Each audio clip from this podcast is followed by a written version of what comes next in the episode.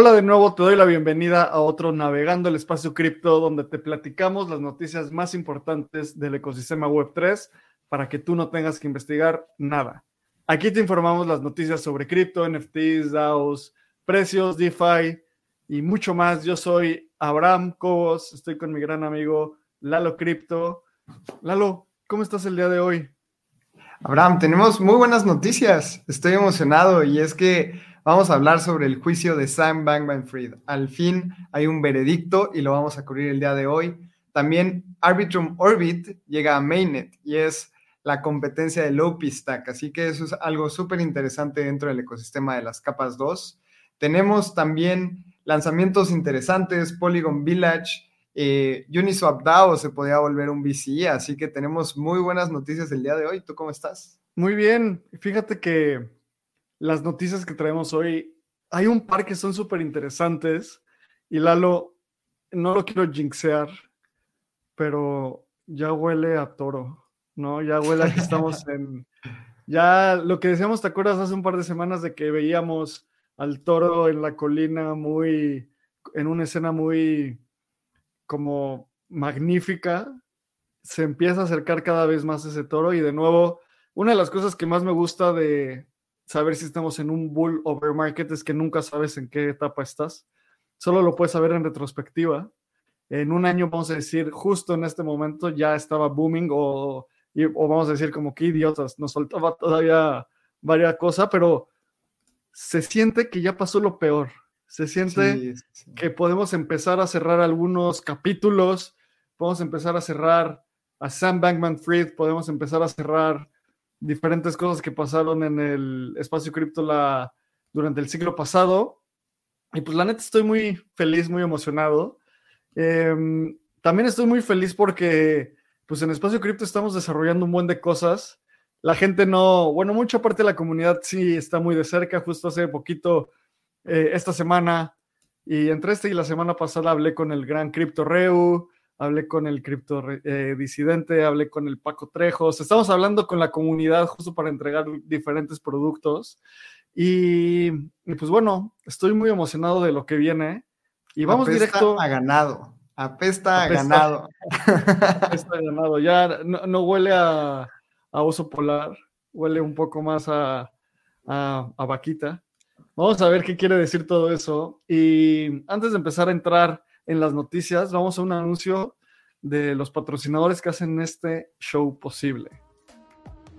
Obtén el mayor valor de espacio cripto con Voyager. En Espacio Cripto hemos creado una membresía exclusiva para aquellas personas amantes de este ecosistema. Con Espacio Cripto Voyager podrás encontrar trabajo en el ecosistema, ampliar tu conocimiento y conectar con la comunidad en un siguiente nivel. Vamos a tener acceso exclusivo a becas, reportes de investigación bimestral, reportes mensuales de airdrops, acceso previo a eventos de la industria y un club exclusivo para nuestros Voyagers llamado Voyager Club. Si quieres saber más información, ve a espaciocrypto.io y aprovecha para comprar nuestro primer NFT en donde vas a tener acceso exclusivo a Voyager con beneficios increíbles. Si quieres saber más información, te repito de nuevo, ve a espaciocrypto.io diagonal OE. ¿Te gustaría ser parte de una revolución cooperativa en el mundo de la Web3? Descubre Optimism, la capa 2 que está cambiando el juego. Optimism no solo es una capa 2 de Ethereum con transacciones más económicas y rápidas. Es un colectivo de constructores, empresas y miembros de la comunidad que trabajan en conjunto hacia la visión de Optimism, la visión de Optimism busca reinventar la organización y la economía digital, fomentando la creación de bienes públicos, la economía regenerativa y busca recompensar el impacto positivo. Optimism construye un futuro de coordinación y colaboración en la Web3. Imagina un espacio digital gobernado por sus ciudadanos donde las contribuciones positivas se recompensan con beneficios reales. En comunidad, impulsaremos el crecimiento sostenido y la creación de un ecosistema descentralizado Entra a la comunidad de Espacio Cripto en Telegram o ve a optimism.io para conocer más. Este episodio es patrocinado por Giro, tu portal seguro, sencillo y entendible en la Web3. Giro es una wallet de custodia propia para acceder a todo el potencial de Web3, con integración directa a DeFi y bajos costos de transacción. Giro justamente es una wallet creada para el ecosistema latinoamericano en donde el equipo de Espacio Cripto también está trabajando en ella. Puedes ir a hero.cool y registrarte en el waitlist para ser de las primeras personas en probar esta wallet que estamos construyendo con muchísimo gusto para todo el ecosistema de la TAM.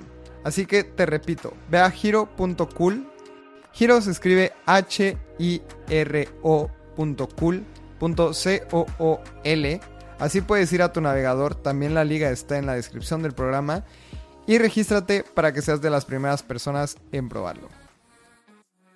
Y bueno, viendo los precios de esta semana, Bitcoin en este momento está en 34.783 dólares. Estamos grabando esto el viernes 3 de noviembre a las 9 y media, a las 9 de la mañana de, no, 10 de la mañana del centro de México. Y el precio de Bitcoin, como dije, 34.783. Y en 7 días ha subido 2.7%. Y Ether está en 1.809 dólares. Y en 7 días ha subido 2%. Lalo, otra semana positiva. La semana pasada fue una semana de doble dígito para la industria. Esta semana de single digit, 2.7%, muy bueno en Bitcoin. ¿Qué nos dice tú que eres el trader de, este, de esta relación? ¿Qué está pasando? ¿En dónde estamos? ¿Qué estás viendo? Tengo muy buenos insights. La verdad es que he estado analizando muchísimo las gráficas y he estado viendo también estructura de precios. Algo muy positivo, sabemos que la semana pasada fue magnífica para el espacio cripto, subió casi 20% Bitcoin en seis días. Desde el 21 de octubre al día de hoy, el precio ha subido 20%. Pero algo muy importante esta semana es que el precio se logró mantener y eso es igual de importante que de que suba 20%. Porque de, de, nada te sirve tener una subida del 20% si a la siguiente semana baja 15%. Y algo muy positivo es que nos mantenemos dentro del rango arriba de los 3 mil, perdón, de los 34 mil dólares. Y eso para mí es muy, muy positivo. Y así como siempre decimos que un día arriba del trillón de dólares es bueno, pues sabemos que tenemos este, este momento de positivismo dentro del mercado. Así que eso es súper positivo, eso es muy bueno. Y algo que también quiero mencionar, es este rango de precios de Ethereum contra Bitcoin. Porque pues Bitcoin le está dando una paliza a Ethereum en, los en las últimas semanas, en donde Bitcoin ha sobrepasado en tema de precios casi 14% a Ether. Y esto es normal, tú lo has visto en otros mercados, platícanos tu experiencia de esto. Pues mira, creo que cuando empieza a haber un bull market, eh, generalmente, como decía Mark Twain, la historia no se repite, pero rima. Entonces, ya ha rimado en casi todos los eh, bully bear markets que han pasado en cripto. Y cómo funciona y cómo ha funcionado en el pasado es que primero Bitcoin tiene un alza de precio importante y hay diferentes motivos por los cuales pasa esto. Y gran parte es porque Bitcoin a final de cuentas es el flagship, este gran barco, el, el activo que todo mundo ubica. Y cuando entran a cripto, la mayoría de las personas entran a Bitcoin, ¿sabes? Creo que ya en este, este mercado va a cambiar esa narrativa porque muchas personas van a entrar a cripto primero por stablecoins, eh, sobre todo en países como México, en países como, en regiones como Latinoamérica. Entonces, regresando a la narrativa, primero empieza este empuje de Bitcoin y una vez que empieza, que pasa ese empuje de Bitcoin, empieza a ver el alza de precio en otras monedas. Luego vienen los blue chips, o sea, las, las fichas azules, que son los proyectos que tienen mucha importancia. Yo, los, el blue chip hoy, yo como los veo, son los Ethers, los Solanas, los Uniswap, los Aves, como los ganadores del ciclo pasado que siguen vivos, todos estos tokens de DeFi, estos protocolos que son tan relevantes, tienen un, un alza siguiendo a Bitcoin y después ya viene el, el shitcoin party, la fiesta de las shitcoins moviéndose para todos lados que lo más divertido. Favorita, ¿no? sí, sí, sí, justamente lo que mencionas es muy cierto y ambos lo hemos visto en otros mercados. Y lo que mencionabas, como los blue, los blue chips. Al día de hoy, AVE está subiendo también de manera interesante. La verdad es que en la semana subió de 60 dólares a 92. Así que pues es una subida perdóname, no, más bien en estos últimos meses. A partir del 19 de octubre está en 60, ha tenido un una 50% incremento de 50%, así que es, es impresionante. Y algo que, a ver, esto obviamente no es un consejo de inversión, pero es un análisis completamente del mercado. AVE en 2020 tenía el mismo precio que el día de hoy. Tres años después, AVE ha incrementado su valor total bloqueado, tiene una mejor tecnología, tiene más usuarios y el precio es lo mismo. Así que algo que hay que mencionar es que los mercados no son racionales. Si fueran racionales, habrían cosas con unos precios mucho más interesantes, no solo dentro del ecosistema cripto, sino del mundo en general, como el oro que sigue siendo el asset con más capitalización de mercado, etcétera. Así que, pues esto es un solo ejemplo de las cosas que se pueden ver interesantes. Recordemos que AVE, el máximo histórico es de 660 dólares. Al día de hoy está en 90. Son cosas muy locas que vemos. Sí, siempre recuerdo esta. Como saben, me encanta leer historias de emprendedores, libros de, gente de, no sé, los Jeff Bezos, los Rockefellers, este tipo de, personas. Y constantemente hablo de que leí el libro de con las cartas a inversionistas de Jeff Bezos. Y hay una carta donde, después del dot-com crash, donde Amazon perdió también como Imagínate, Lalo, Amazon hubo un momento donde perdió alrededor del 90% del valor de su acción. O sea, el valor de su acción bajó 90% de precio. Y Jeff Bezos decía como, en una carta literalmente dice como, gracias al universo que tenemos, que hicimos un IPO, porque eso nos dio suficiente dinero para seguir operando. Y hoy estamos mejor que nunca y nuestra acción ha bajado 90%. Tenemos más órdenes, tenemos un, una tasa de entrega más alta, tenemos más usuarios, tenemos más, nuestro, nuestras ventas están incrementando, entonces, pues es cuestión de tiempo a que las cosas cuadren, ¿sabes? Creo que en el mercado cripto, en estos momentos, a mí me encanta analizar el precio en estos momentos para recordarnos el frío que hemos pasado y como tener una estrategia de salida, tal vez.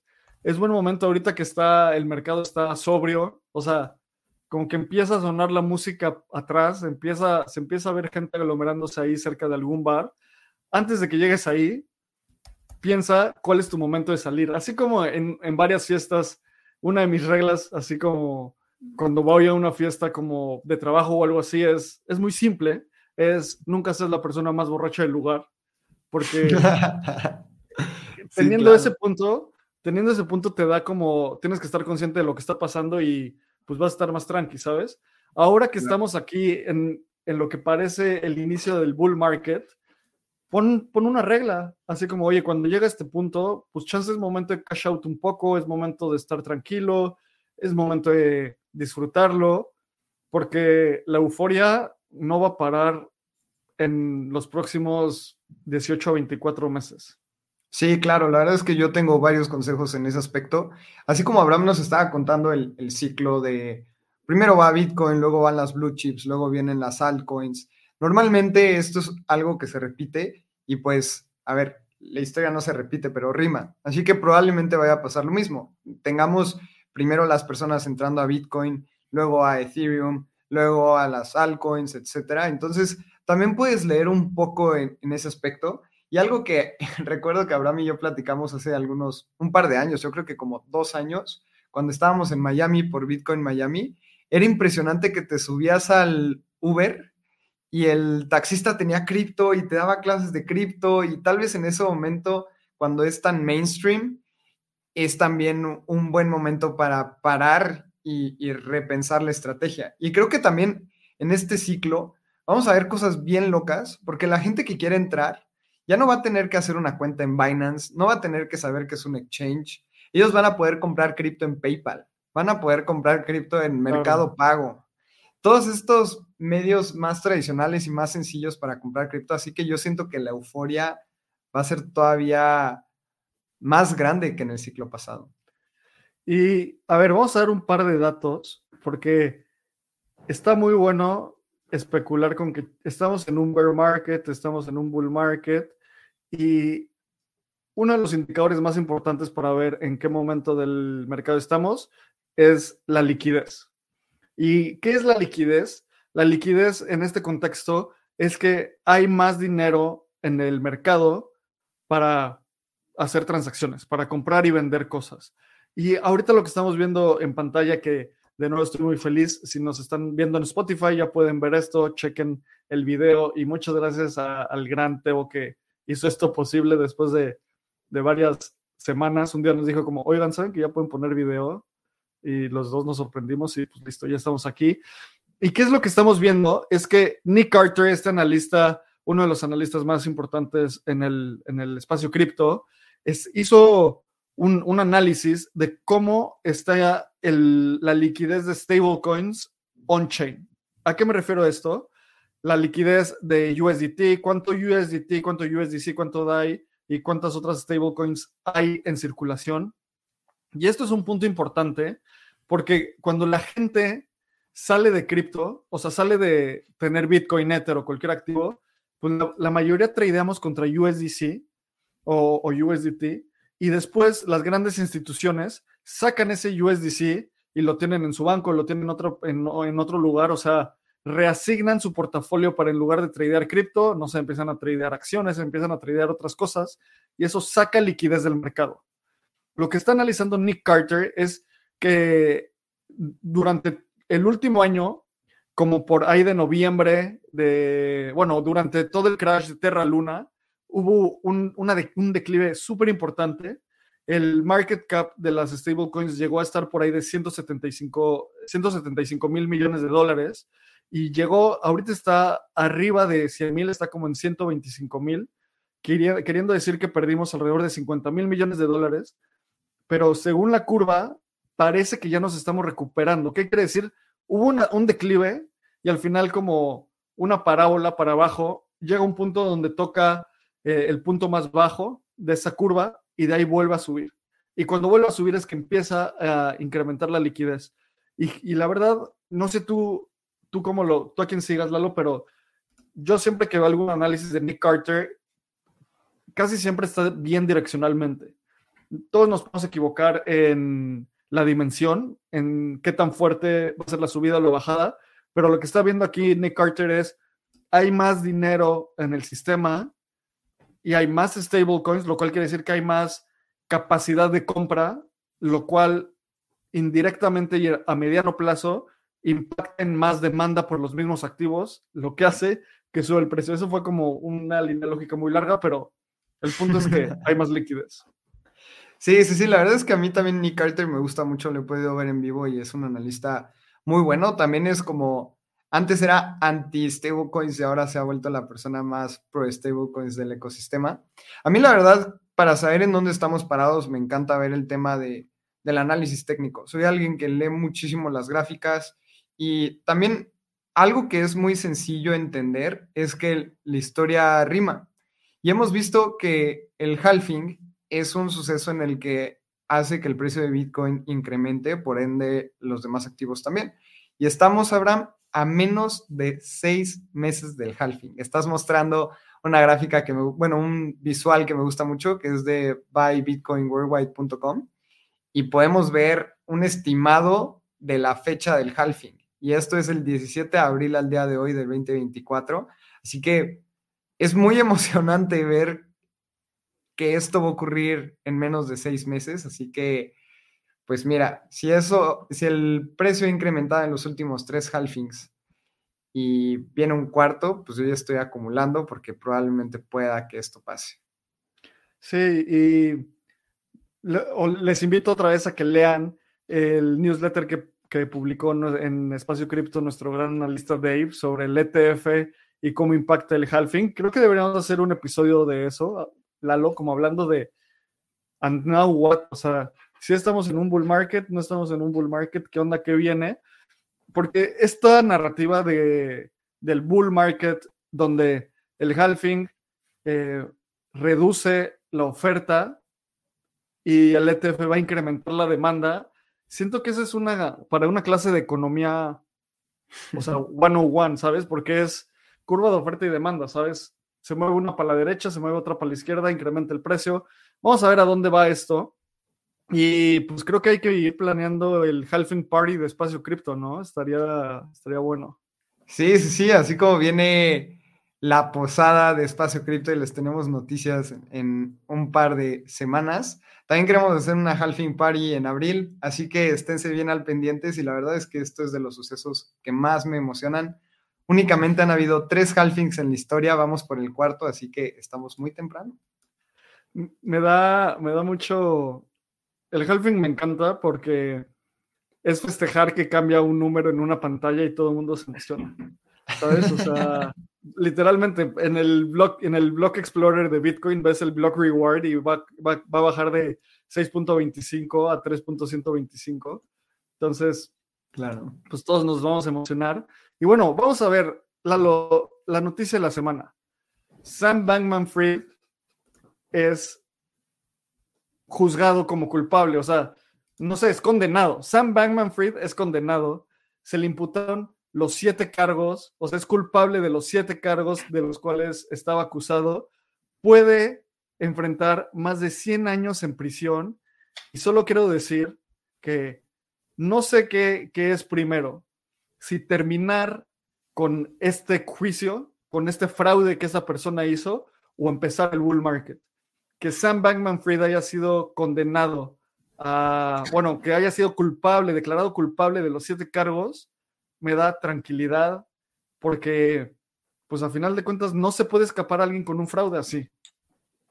Estoy de acuerdo, creo que es algo importante mencionar y tampoco se siente como que el espacio cripto ganó. O sea, podemos decir que concluyó algo muy grave dentro del ecosistema, y justamente estaba pensando esto antes de, grabar el navegando.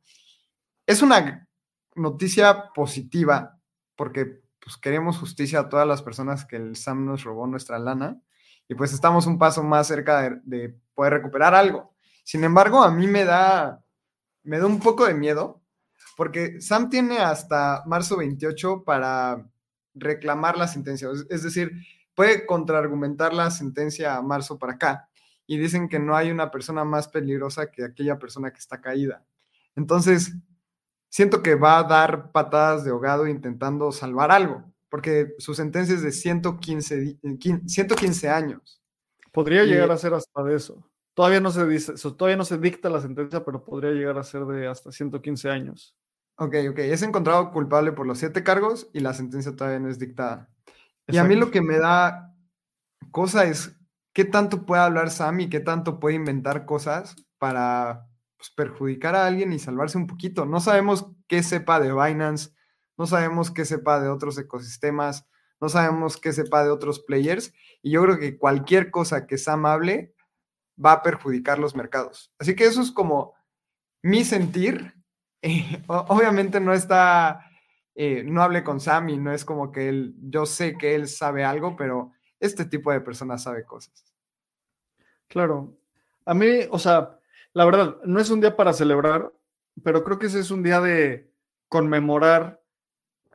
Algo que puse hoy en un post en redes sociales es, esto solo sigue confirmando mi modelo mental que cripto, si es para criminales, es para criminales ineptos. Y aquí confirmo una segunda dimensión de esta tesis. La primera es que no robes y luego mandes tu dinero a, un blockchain porque es público y al final de cuentas te van a cachar. Si quieres hacer cosas ilegales, o sea, yo no soy experto en eso, pero supongo que lo mejor es cash y después un banco, porque cada cierto tiempo se también acusan a los bancos de lavarle millones de dólares a algunos entes criminales, pagan una, una multa y listo, siguen esos bancos. Entonces, el blockchain no es para eso, simplemente te van a cachar. Firmas como Chainalysis o Elliptic van a ver tus transacciones. Y dos, si haces algo que tal vez no queda, eh, que no se ve on-chain, pero sigue siendo ilegal, hay una segunda capa de protección en la industria que es la capa social. ¿A qué me refiero con esto? ¿Cuántas, cuántas veces no hemos visto en Twitter una persona que, es un, que hace análisis anónimos y dice como, oye, estuve siguiendo estas carteras y resulta que esta colección de NFT es un rock pool y resulta que son las mismas personas y resulta que, o sea, como que hay un ejército de investigadoras e investigadores ahí haciendo su trabajo Y pasa lo mismo con, con Sam, simplemente fue tan grande el colapso que cayó en las manos de la justicia americana. ¿Y por qué? Porque se le salió de control su fraude, simplemente. Yo creo que genuinamente pensó que, se le iba que le iba, lo iba a salvar. Y hoy, bueno, sí, ayer en la noche se se le, se le declaró culpable, Lalo. O sea, yo creo que yo sí lo considero un cierre y lo considero algo positivo, porque creo que no podíamos darle la vuelta al siguiente ciclo de mercado y empujar nuevas narrativas que son buenas para el mundo si no cerrábamos y no extirpábamos ese cáncer que fueron todos los fraudes, los Three Arrows Capital, los FTX, todos esos fraudes tenían que cerrarse para que le demos la vuelta al mercado.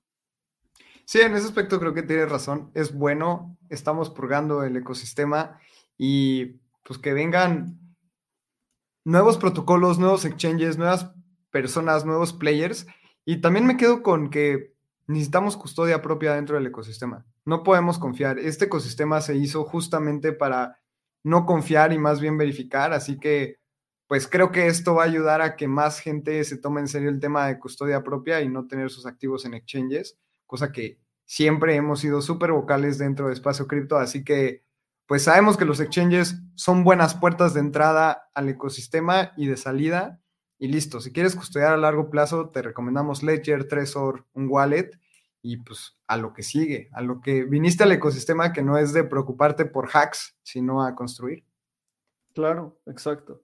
Y pues bueno, solo para terminar de dar el, la noticia, los siete cargos eran, tenían fraude, lavado de dinero, eh, conspiraciones y también al final ya se le, se le dictó este, o sea, se le encontró culpable y la última semana en el juicio hubo cosas como le preguntaron si había tenido una cena con Bill Clinton y un político de Bahamas y Sam responde como, ah, no me acuerdo le enseñan un video así como de, ¿y esto qué es? El, ok.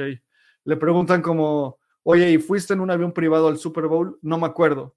Le enseñan una foto del dormido en el avión privado y dice como, bueno, era rentado. O sea, ya, un juicio de risa casi de Family Guy. Eh, creo que era inevitable, era muy obvio que iba a ser eh, hallado culpable. Y pues vamos a ver lo que sigue. Creo que cerramos este capítulo lo que viene en, el mercado y parece que lo que viene en el mercado es, no sé si esto sea a través de cripto, pero Elon Musk le dio un año a todos los empleados de X, antes llamado Twitter, para que desarrollen un producto que reemplace a tu banco. Y Lalo, recordemos cómo eh, Elon Musk empezó con X.com y X.com hizo, se fusionó con PayPal de Peter Thiel y de ahí salió PayPal. Eh, Elon Musk fue, es uno de los cofundadores de PayPal, eh, vendió la empresa, luego empezó a hacer todas las cosas por las cuales ya lo conocemos, Tesla, SpaceX, todas esas cosas. Y obviamente Elon se quedó con el dominio de X.com y ahorita lo están utilizando en Twitter. Y quiere convertir a X en una super app financiera y dice que en, una, en, en algunos eh, comunicados dijo como no solo estoy hablando de pagos, también estoy hablando de acciones, securities, todo. Cuando tú uses la cuenta de X, no vas a necesitar un banco para nada. La única forma que se me ocurre que no necesites un banco es con un self-custodial wallet, con un wallet de custodia propia de cripto. ¿Crees que vaya por ahí? Pues mira, a mí se me hizo bien interesante porque además es una noticia que se liqueó, o sea, esto viene de un all hands de Twitter. Es decir, es algo dentro de la empresa y no fue como un comunicado de prensa de Elon Musk. Así que eso también es como, wow, es Elon hablándole a sus empleados. Alguien filtró el all hands y eso todavía se me hace más interesante porque no es como que estuviera dándole una nota a la prensa para que hablen de de X o de Twitter, sino más bien es algo que quiere hacer y eso se me hace pues muy importante e interesante. Yo creo que Elon y acaba de tener un podcast, una entrevista nueva con Joe Rogan, que es uno de los podcasts más escuchados a nivel mundial, en donde él mismo habla de la tecnología blockchain y le tiró a los NFTs, pero también siento que saberle tirar como le tiró a los NFTs, que él mencionó que si tu NFT está guardado en AWS y AWS quiebra, entonces pues, nunca fue descentralizado, etcétera, es de una persona que ha estudiado el ecosistema. Así que esto también se me hace bueno porque está entendiendo y viendo cómo hacer las cosas. Él ya ha tenido experiencia en una empresa financiera. Él ya ha tenido experiencia haciendo productos de talla global. Así que si siento que hay alguien que pueda hacer cosas interesantes con cripto y redes sociales, es Elon Musk. Así que esperemos que sí sea de manera no custodial. Él también es más bullish en Bitcoin que en otras tecnologías, así que pues tal vez veamos Lightning, tal vez veamos eh, tecnologías más de, de, Bitcoin que de Web3 o de Ethereum. Pero sí siento que va por ahí. ¿Tú cómo lo ves? Porque es interesante este approach de Elon de decir, pues ya lo he hecho antes, así que lo voy a volver a hacer. Sí, creo que también creo que comentó un par de veces esto. Hace tiempo me leí es una, su primer biografía, no la que sacó en, el último, en los últimos meses Walter Isaacson, pero leí su biografía en 2015, creo. Y algo que me pareció súper interesante es que Elon desde muy joven estaba obsesionado con la energía solar y estaba también cuando fundó eh, X, que fue su segunda empresa. La primera empresa que fundó era una empresa de mapas que la vendió a Compaq. Imagínate, es súper OG del Internet, la neta, el Elon. Eh, Compaq. ¿Sí? ¿Te acuerdas de eso? O sea, creo que todavía hacen computadoras, esas cosas. Pero se la vendió cuando, pues así, era el niño genio en Silicon Valley codeando en un garage, literalmente. Eh, entonces después hizo X y su, visión de X era eh, casi que la propuesta de valor de Bitcoin. O sea, una red peer-to-peer de pagos que al final no, no pudo realizarla por temas regulatorios. Y ahora que tiene todo este, mucha más experiencia, mucho más capital, eh, algo que también he visto es que Elon generalmente tiene estos statements como muy claros, donde si la gente no los logra, pues casi que los corre. Y en este statement, o sea, en esta plática con su equipo, dijo, o sea, me volaría la cabeza si no tenemos algo listo y no sacamos algo para el fin del próximo año, para final de 2024. Entonces, imagínate esta narrativa. El halving de Bitcoin, más el ETF, más X siendo una empresa financiera utilizando un on-chain wallet. O sea, aquí estamos poniéndonos en eh, en conspiracy theory land, ¿sabes? O sea, puede que, no, puede que no pase eso y que al final haga un banco y ya que aburrido. Pero, es, o sea, es que si quiere sustituir a un banco de la forma más rápida y escalar eso, pues veo algo que sea por cripto. No veo otra forma, la verdad. Sí, estoy de acuerdo. La verdad es que es muy emocionante y estamos en este momento en donde también siento que fintechs y empresas están dando cuenta que viene un bull market, entonces hay que crear productos para los bull markets. Y así como Meta sacó compatibilidad con NFTs, que bueno, después lo les continuó, etcétera.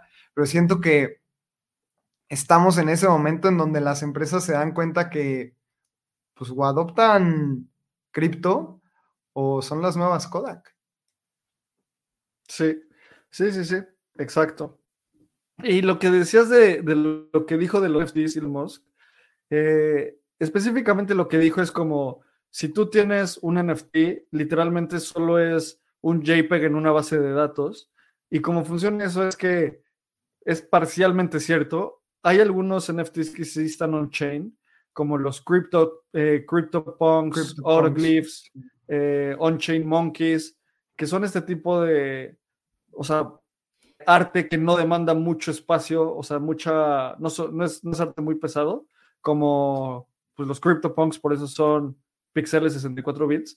Y cuando si tú tienes, no sé, tu Pudgy Penguin, pues sí, está en algo como Arweave o en el, el, IPFS, que es el Interplanetary File System, donde a final de cuentas tiene ciertos niveles de centralización, pero a fin, lo que tú decías, Lalo, a ver, cripto es una de esas cosas que es intelectualmente interesante, ¿no? O sea, si estás escuchando esto, probablemente lo sientes, de repente salen cosas raras y dices como, wow, ¿qué es esto? Tengo que entenderlo. Y pues al ser intelectualmente interesante, pues este señor Elon también lo anda, pues seguro lo, lo lee, se escucha sus podcasts, eh, habla con sus amigos. Escucha, no, no escucha Espacio Cripto porque no lo Solo por eso. Eh, pero sí, entonces, eh, creo que es, un, es una persona informada y bueno, vamos a la siguiente noticia, que la siguiente noticia es para toda la gente que nos escucha y tiene una comunidad, eh, tiene algún proyecto, se acaba de anunciar el Polygon Village, que básicamente es el programa de grants de Polygon. Y en este programa hay cosas para desarrollo de comunidad, hay cosas para hacer herramientas para desarrolladores, vayan a polygon.technology diagonal village eh, guion new diagonal home, ahí lo ponemos en los show notes. Y pues apliquen, creo que siempre es una súper buena oportunidad aplicar a una a un grant, sobre todo de un protocolo tan importante como Polygon.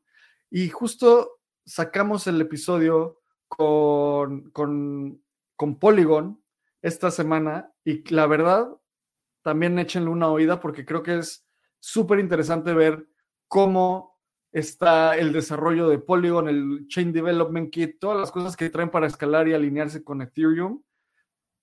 Bullish en Polygon, la verdad. Sí, sí, sí, justamente este episodio sale este jueves, así que escúchenlo en su plataforma favorita. Y a mí lo que me gusta de Polygon Village es que no solo son grants, sino más bien es una aceleradora en donde te ayudan a prácticamente lo que tú necesitas para lanzar un proyecto. Entonces, si tú necesitas dinero, puedes ir a pedirlo. Si necesitas ideas de startups, puedes ir y dices, bueno, yo soy un emprendedor, pero todavía no tengo una idea clara. Ellos te pueden ayudar a encontrar esa idea clara. Si necesitas también conectar con gente y encontrar eh, support de developers, ellos te, te dan una mano. Así que eso a mí se me hace súper interesante. Sabemos que Polygon también está haciendo iniciativas con su nueva CKIBM y también tiene en búsqueda o está en puerta más bien lanzar una DAO. Y eso ya lo declararon los founders, en donde va a cambiar el, el ticker. O sea, ya no vamos a tener Matic, en un futuro vamos a tener Paul y pues todo esto va a cambiar. Así que estoy muy emocionado de todas las cosas que está haciendo Polygon dentro del ecosistema y esto es una más de las cosas que está haciendo bien. Sí, y ese episodio que sale este jueves con Manu, Manu es el líder de desarrollo de negocios para Polygon en Latinoamérica. Está muy bueno, genuinamente, se lo recomiendo mucho. Manu siempre es súper refrescante hablar con una persona que esté en un protocolo importante o en una empresa cripto importante que sea muy crypto native, ¿sabes? Eh, Lalo, tú y yo hemos conocido gente en diferentes empresas que, empresas cripto que ni les importa la industria, ¿sabes? O sea, podrían estar haciendo eso o estar en, no sé, en, una empresa de, Ajá, o en una empresa de tecnología nomás, ¿sabes? O sea, yo sé si les gusta la tecnología, pero dicen, pues podría estar haciendo cloud o blockchain o AI o me da igual pero como que uno identifica luego, luego a la gente que es crypto native. Y con Manu fue una plática así. Justo Lalo eh, no está en ese episodio porque estaba ahí en el Ethereum México y yo lo grabé con él. Entonces, escúchense ese episodio, creo que va a haber súper buenos insights. Y pasando a la siguiente noticia, pues otro banco jugándole al blockchain y este, este banco ahora es HSBC, que empezó a hacer unos experimentos con una tokenización de oro. Ya van un par de semanas que damos la noticia de JP Morgan, la noticia de Deutsche Bank, HSBC. Esto me suena muchísimo, me recuerda cañón a 2019 y, y 2020, como que no sé si es de los, de los ciclos también, como que los bancos se mueven, parece que van a hacer algo este ciclo y al final no hacen nada. Sí, estoy de acuerdo. También creo que estos proyectos estuvieron en pausa por todo el tema del bear market y luego empiezan a ver que la cosa como que sí está jalando y mejor dicen, no, es que hay que retomarlo, ¿no? Así que yo creo que sí es un tema de ciclos, también es un tema de imagen. Creo que quien no innova se queda en el ciclo pasado y eso pues para nada es positivo para nadie, así que lo tienen que hacer. Y más si tu competencia lo está haciendo. También son, son estos movimientos de defensa que tú y yo hemos hablado varias veces, Abraham, en donde pues no te toca de otra más que si tu competencia está ofreciendo setes a 11, o te pones a setes a 11 o pues dejas de recibir lana, la neta, porque la gente se ve con la gente que sí esté dando pues el rendimiento de la competencia. Esto es lo mismo. Sí, sí, sí, sí. Y pues bueno, están haciendo este tipo de experimentos. Creo que, de nuevo, estos bancos, o sea, me encantaría, eh, eh, aquí sí es una de esas veces donde no tengo contexto de cómo lo están haciendo. O sea, me siento muy seguro cuando hablamos de algo como que Coinbase lanza una nueva, un nuevo feature o que Uniswap, porque hemos estado en empresas de tecnología, sabemos cómo funcionan los, los equipos de producto, pero no me imagino cómo funciona un equipo de producto de un banco. Mucho más lento, mucho más burócrata. Eh, no sé cuál es el objetivo de que, hagan esto, una tokenización de onzas de oro y empiezan a, a, mandarlas utilizando un blockchain. Eh, entonces, vamos a ver a dónde lleva esto, pero suena que son experimentos que, pues como que no van a ir a ningún lado. Eh, y en la siguiente noticia, Uniswap, la, la DAO de Uniswap está empezando a hacer inversiones de venture capital. Esta, este, este encabezado suena como muy interesante. Y lo que pasó es que hubo una votación para que para invertir 12 millones de dólares en un eh, AMM en un Automated Market Maker eh, y por esos 12 millones de dólares se le va a dar 20% a, del futuro token de gobernanza de este protocolo a Uniswap. Y lo que se me hizo súper interesante es que hubo 8 millones de votos y esos 8 millones de votos vinieron de un VC. O sea, de otro VC que está invertido en Uniswap, ellos votaron para esta o sea, en esta votación. Creo que esto, o sea, se me hace un poco preocupante, ya sabes, porque es la narrativa de que los VCs mueven las DAOs. Estoy de acuerdo, creo que sí es algo que hay que considerar, en donde, pues sí, el retail, personas como tú, como yo, podemos tener algún par de tokens, pero siempre van a haber algunas ballenas rondando por ahí con el 30% de la decisión de voto. Así que, pues eso, mientras más pase el tiempo, creo que eso se va a democratizar porque siento que más personas van a querer comprar Uniswap, el token, y esto va a pasar dentro de las DAOs. A mí se me hace una noticia súper interesante, más allá también del tema de la votación que mencionas, porque estos millones, son 12 millones de dólares, van a un protocolo que se llama Ecubo, y es un Automatic Market Maker, así como Uniswap, pero está sobre Starknet. Y este nuevo protocolo está creado por un ex ingeniero de Uniswap. Y eso normalmente lo hemos visto dentro del ecosistema, como los ex PayPal han creado un montón de empresas, los ex, ex Rappi en Latinoamérica han creado un montón de empresas. Ahora pues vamos a ver ex trabajadores del ecosistema cripto, así como el founder de DYDX trabajó en Coinbase, ahora este ex ingeniero de Uniswap, es el founder de eh, Cubo.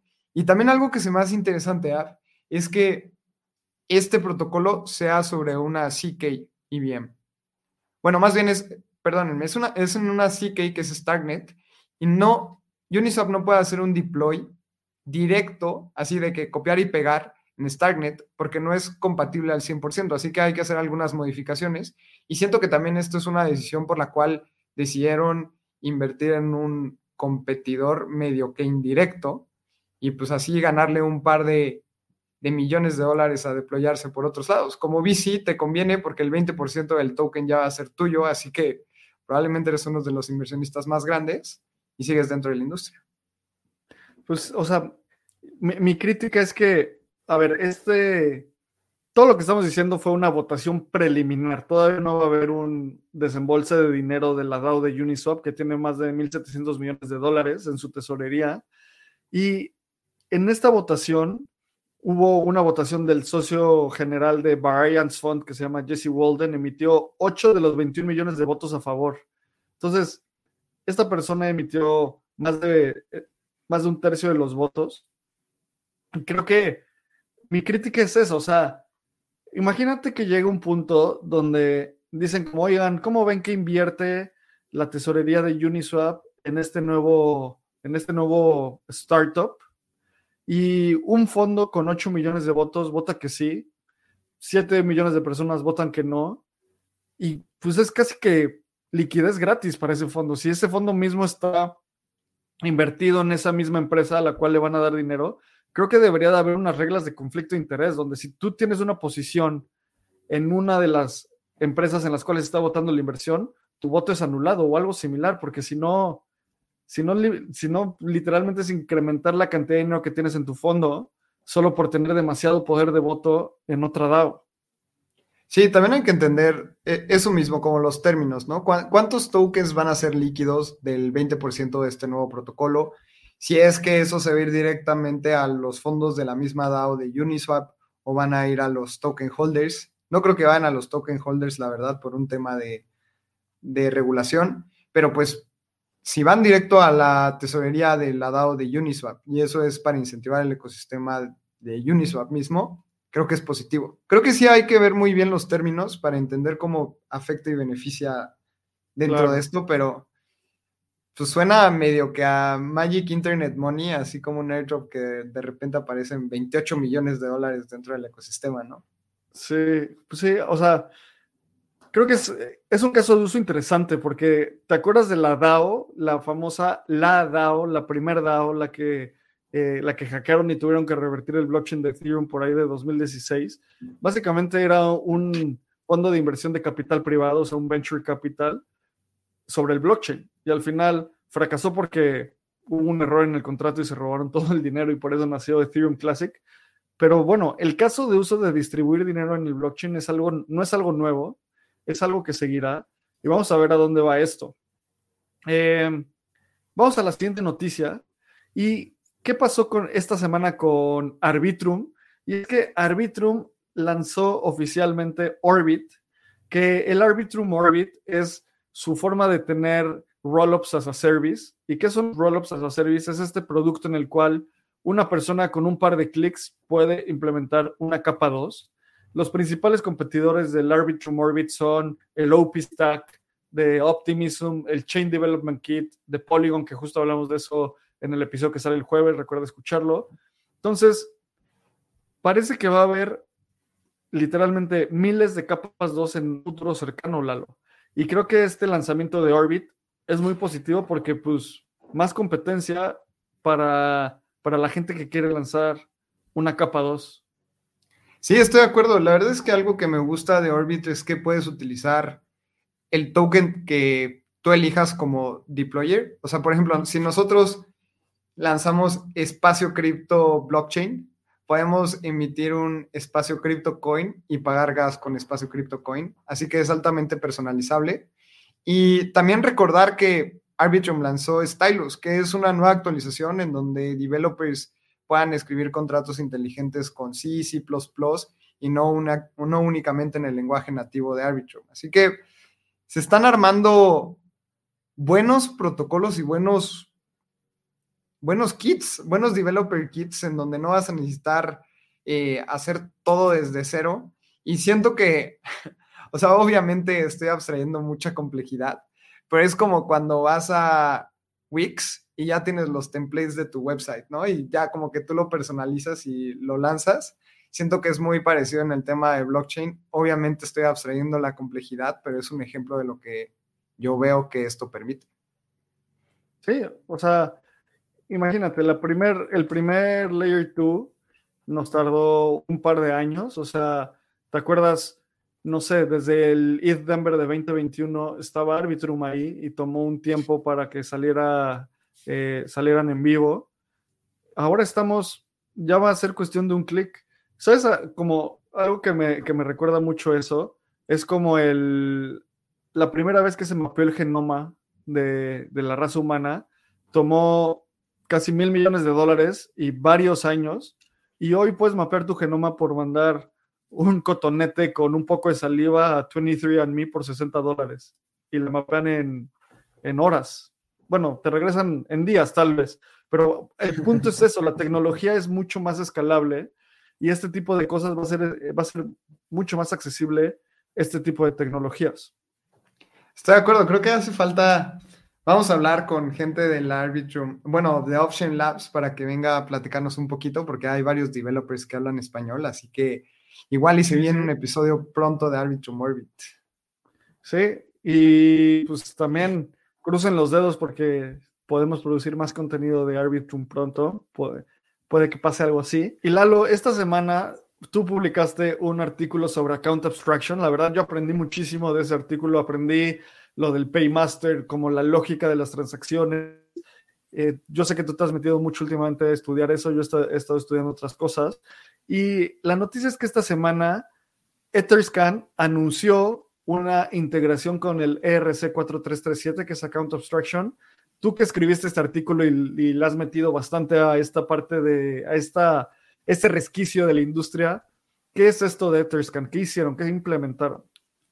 Pues como sabemos, Etherscan ayuda muchísimo para leer la blockchain. Prácticamente es como ese libro contable en donde puedes ver las transacciones. Y este nuevo feature dentro de Etherscan nos permite ver ¿Qué es lo que pasó detrás de una transacción con Account Abstraction? Por ejemplo, nosotros podemos ir ya a OneInch y poder pagar el gas con el, con el token con el que realizas la transacción. Por ejemplo, si yo hago un swap de 100 dólares, pago 101 y ese 1 extra es el gas que yo pagué. Esta herramienta nos permite ver justamente qué pasa detrás de esa transacción. Nos va a decir, oye, este USDC que pagaste como de comisión, pues más bien es un smart contract y quien patrocinó tu transacción es OneInch. Entonces OneInch pagó el gas en Ether, porque lo importante es recordar que Account Abstraction sigues pagando gas, pero puedes combinarlo con contratos inteligentes. Hay un elemento muy específico que se llama Paymaster, que es el patrocinador de la transacción. Entonces puedes ver quién patrocinó tu transacción, qué es lo que realmente pasó detrás de la operación, eh, cómo es que esto se ejecutó y Etherscan nos muestra esa transparencia. Creo que es importante porque imagínate, App, que en una aplicación, en una wallet específica para la TAM, decidan patrocinar las transacciones. Como Paymasters, nosotros patrocinamos un millón de transacciones. Y pues la gente tal vez quiere saber quién es el patrocinador, porque imagínate que viene de alguien legítimo, pero tal vez viene de alguien pues, que la neta no te lata que te patrocine tu transacción, así que ahí lo puedes ver. Así que básicamente es Etherscan dándonos transparencia sobre cómo funciona Account Abstraction.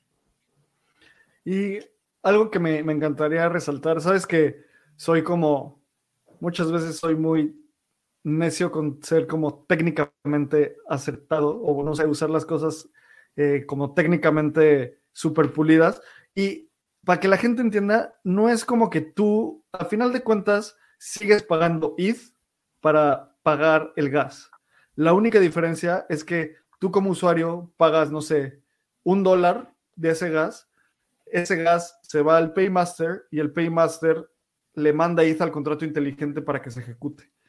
Y eso es algo que entendí con tu artículo. Yo por un tiempo no entendía y pensaba como, oye, entonces ya pues va a dejar de haber demanda por ETH, pero no, siempre se necesita seguir. El contrato inteligente sigue demandando ETH, solo que ya tú no lo necesitas pagar, lo paga alguien más o lo, lo, lo empuja alguien más con el faucet del gas, que es otra cosa que aprendí en tu artículo. Buen artículo.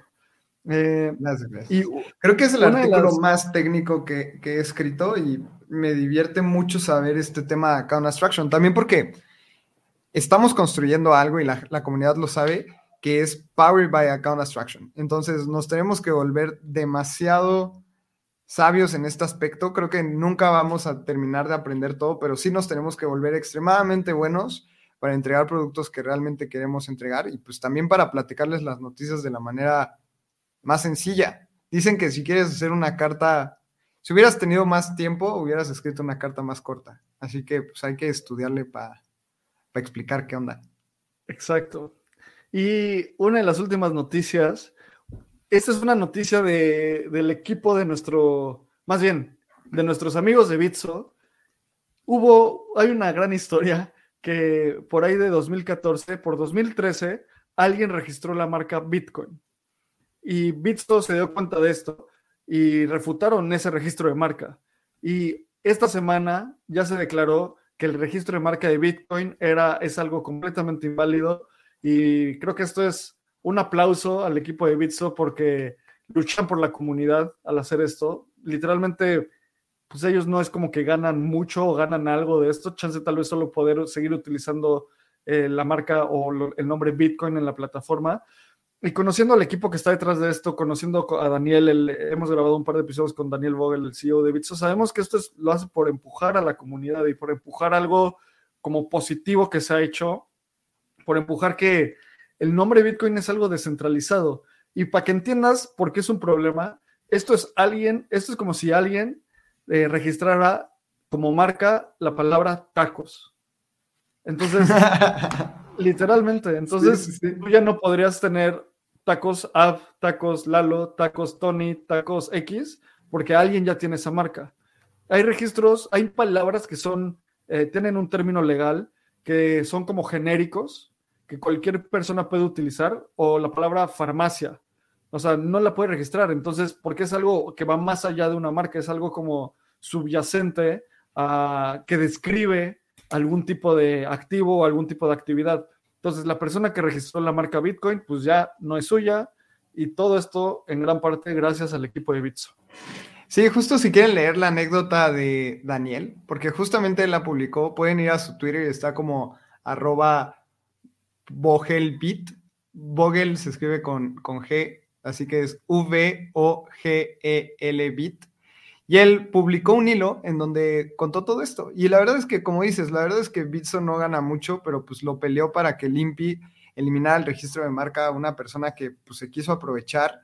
Dijo, voy a registrar tacos antes de que los tacos se vuelvan famosos y después ya quería regalías por todos los tacos el güero que existen en México, ¿no? Entonces, creo que está muy chido. Y también me gustaría, porque Daniel me recordó algo, hace 15 años, Satoshi Nakamoto publicó el Bitcoin de el white paper de Bitcoin. Así que eso también es algo a celebrar. Tú y yo hemos hablado sobre conspiraciones y te hago esta pregunta porque me gusta un montón. ¿Tú crees que Satoshi Nakamoto haya publicado el white paper en Halloween? Así por pura coincidencia, como que se despertó y dijo, hoy es el día, o crees que lo haya planeado el 31 de octubre? Yo la verdad soy una de esas personas que, a ver, Satoshi Nakamoto es una, un ente medio dogmático en la industria. O sea, es casi que un santo, ¿sabes? O sea, es una persona que vino, nos dejó un documento a que lo interpretáramos, estuvo un ratito entre, entre la comunidad y se fue. Entonces, entendiendo eso, creo que lo que más me, o sea, me gusta darle este rol como místico a Satoshi, porque en ese momento, eh, cuando deshumanizas a Satoshi, se convierte en una idea, se convierte en algo mucho más profundo. Y me gusta pensar que todo lo que hacía esta persona era por algo. Tal vez fue una coincidencia y ya, pero me gusta pensar que era por algo. ¿Y por qué es importante Halloween? Y siempre digo esto.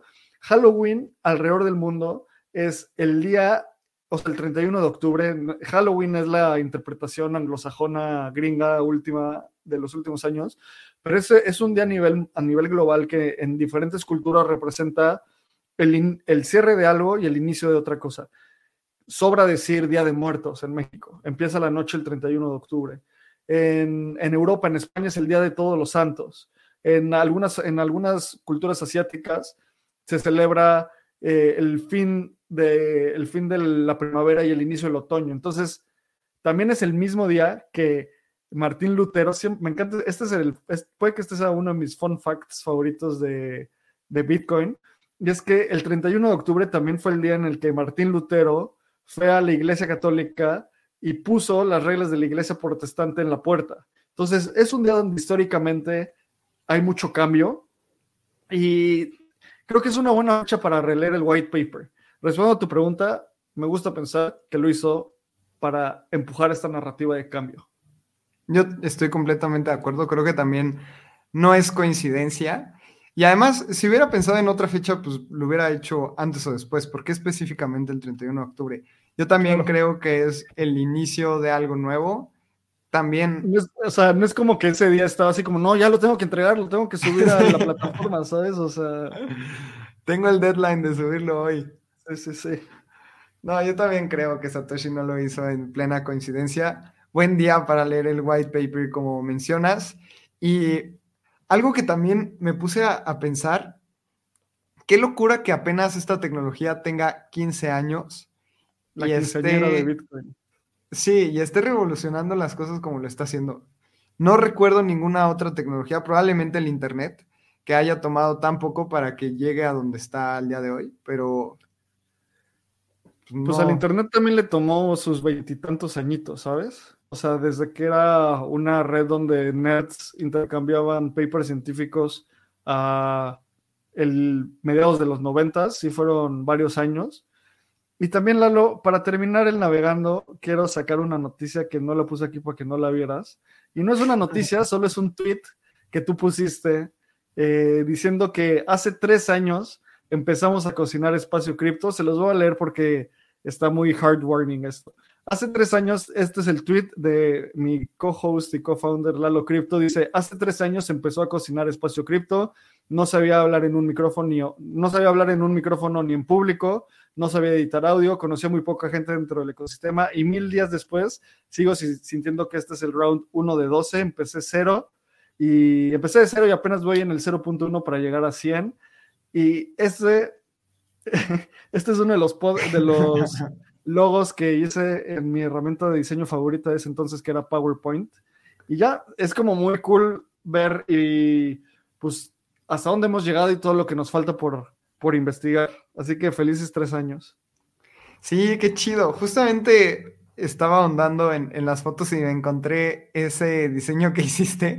Y pueden ir al tweet o pueden ver el, el navegando en Spotify si quieren ver la imagen, pero digo, wow, es poco tiempo, mil días y 220 cacho episodios, pues sí es, o sea, sí es una cantidad, sí suena como mucho, pero tampoco es tanto en el aspecto de lo que queríamos llegar. Así que, pues qué chido. Tenemos que grabar de nuevo el episodio cero para el aniversario número 3 de Espacio Cripto. Te propongo eso hasta grabando ah, en vivo. ¿Qué es Bitcoin? ¿Qué es Bitcoin? Así que esperen el episodio dentro de un mes de qué es Bitcoin. Y pues qué chido, la verdad me da mucha...